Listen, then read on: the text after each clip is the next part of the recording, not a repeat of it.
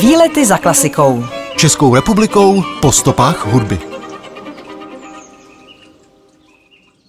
Zámek Kačina patří mezi nejvýznamnější stavby empírové architektury v Česku. Nachází se v katastru obce svatý Mikuláš, zhruba 6,5 kilometrů severovýchodně od okresní Kutné hory. Zámek Karlova Koruna pak patří k nejvýznamnějším barokním stavbám v Čechách. Stojí na návrší Chlumec v západní části města Chlumec nad Cidlinou. V zámku je interiérová expozice seznamující s dějinami rodu kinských a chovem koní kinských, chlumeckých plaváků. Obě tato místa vzdálená od sebe zhruba 30 kilometrů spojuje natáčení půvabné zimní pohádky o vánoční hvězdě.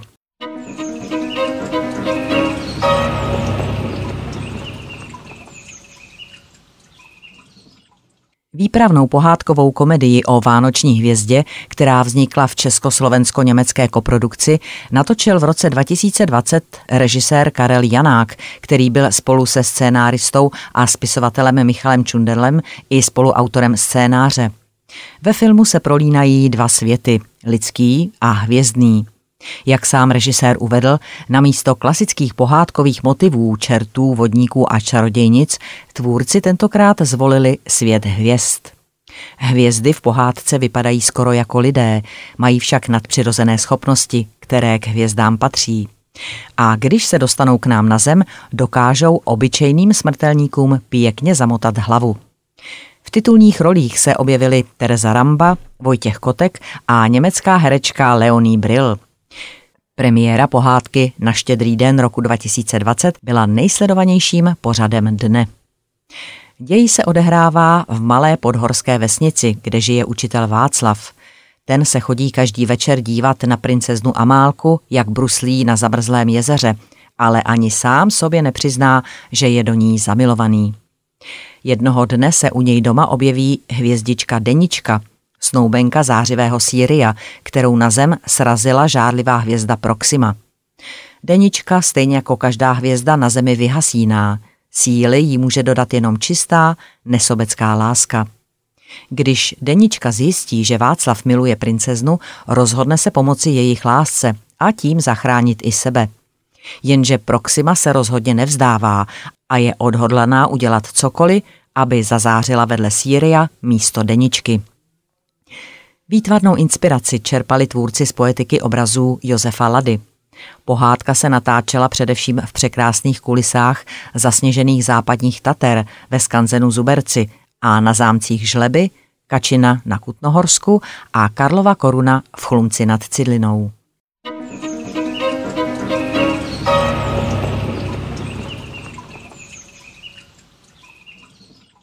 Autorem hudby k filmu o Vánoční hvězdě je český skladatel a muzikolog Aleš Březina.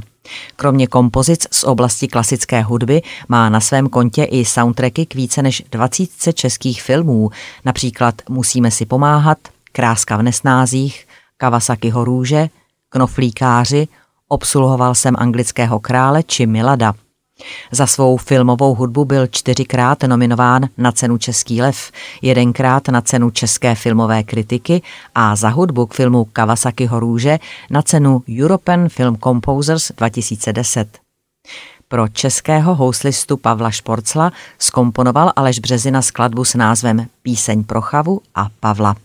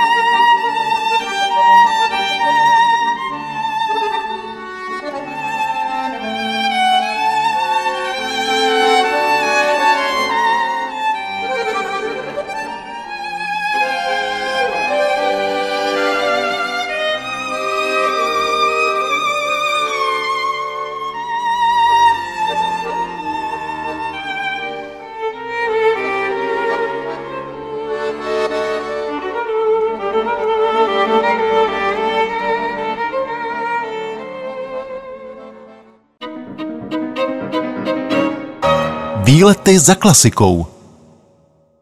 Zámek Kačina, dříve zvaný také Husa, dal postavit nejvyšší purkrabí království českého hrabě Jan Rudolf Chotek z Chodkova, a to na novodvorském panství, které roku 1764 zakoupil jeho otec Jan Karel Chotek.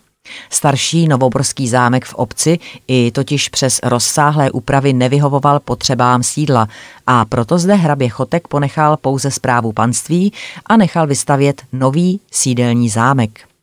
Výstavba probíhala v letech 1802 až 1822 podle postupně upravovaných plánů drážďanského architekta Christiana Friedricha Schurichta a stavbu realizovali postupně pražský architekt Jiří Fischer a po něm pak Johann Filip Jöndl a Anton Arche.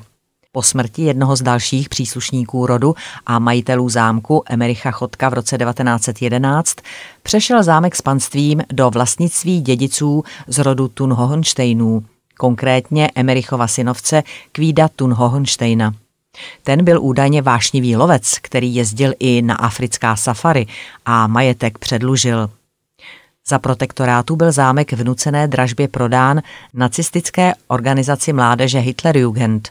Po válce byl znárodněn a od roku 1950 jej využívá Národní zemědělské muzeum.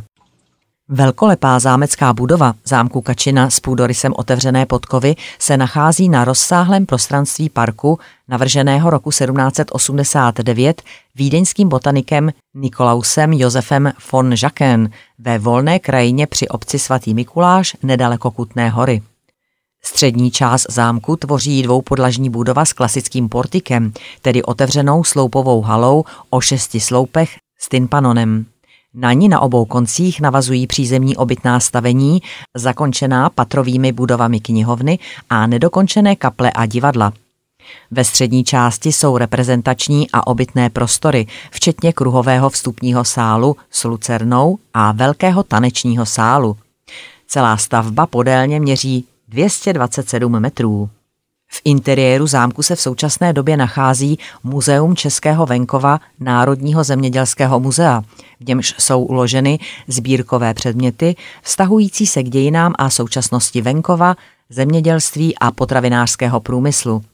Součástí bohatých expozic je ale také knihovna rodu chodků, čítající na 40 tisíc svazků z doby od 16. po 19. století, dále pak lékárna či skleník. Protože chodkové měli ve velké oblibě divadlo, vznikla v divadelním pavilonu v zámecké kapli expozice loutkového divadla, kam bylo instalováno funkční provedení barokního marionetového divadla a vrátilo se sem také historické loutkové divadlo rodiny chodků i z originály divadelních kostýmů, ve kterých zakladatelé zámku účinkovali. Rozsáhlým anglickým parkem, v němž najdeme více než stovku botanických druhů rostlin, pěstovaných v klášterních zahradách či v zahradách lékárníků už od středověku, vede naučná stezka. Na zámku se kromě pohádky o vánoční hvězdě točily i filmy Hvězda života, Marie Terezie či Cesta za oceán.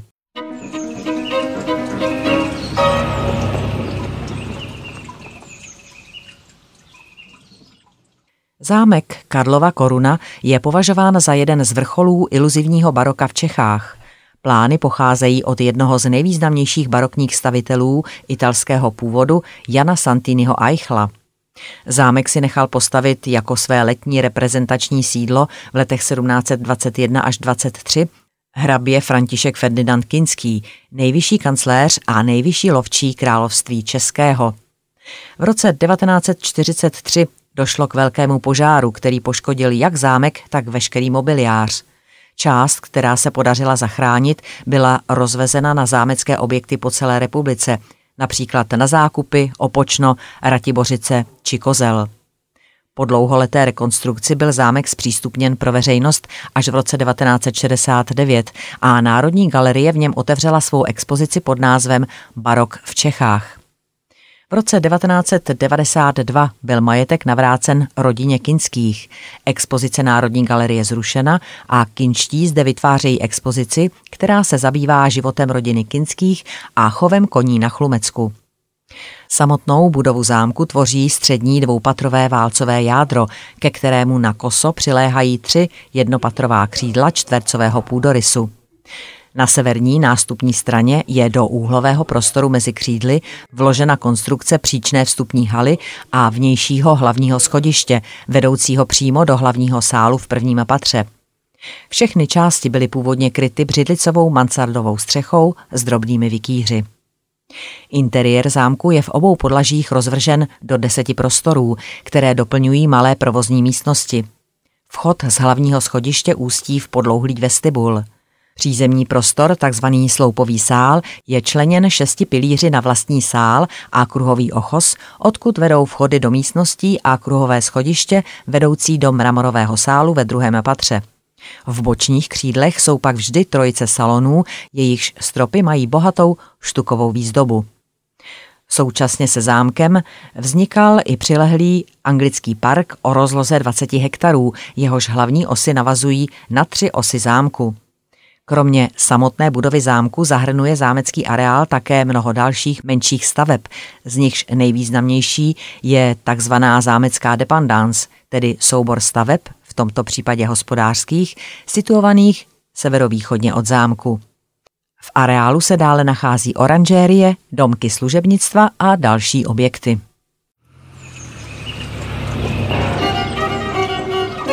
Výlety za klasikou. Českou republikou po stopách hudby.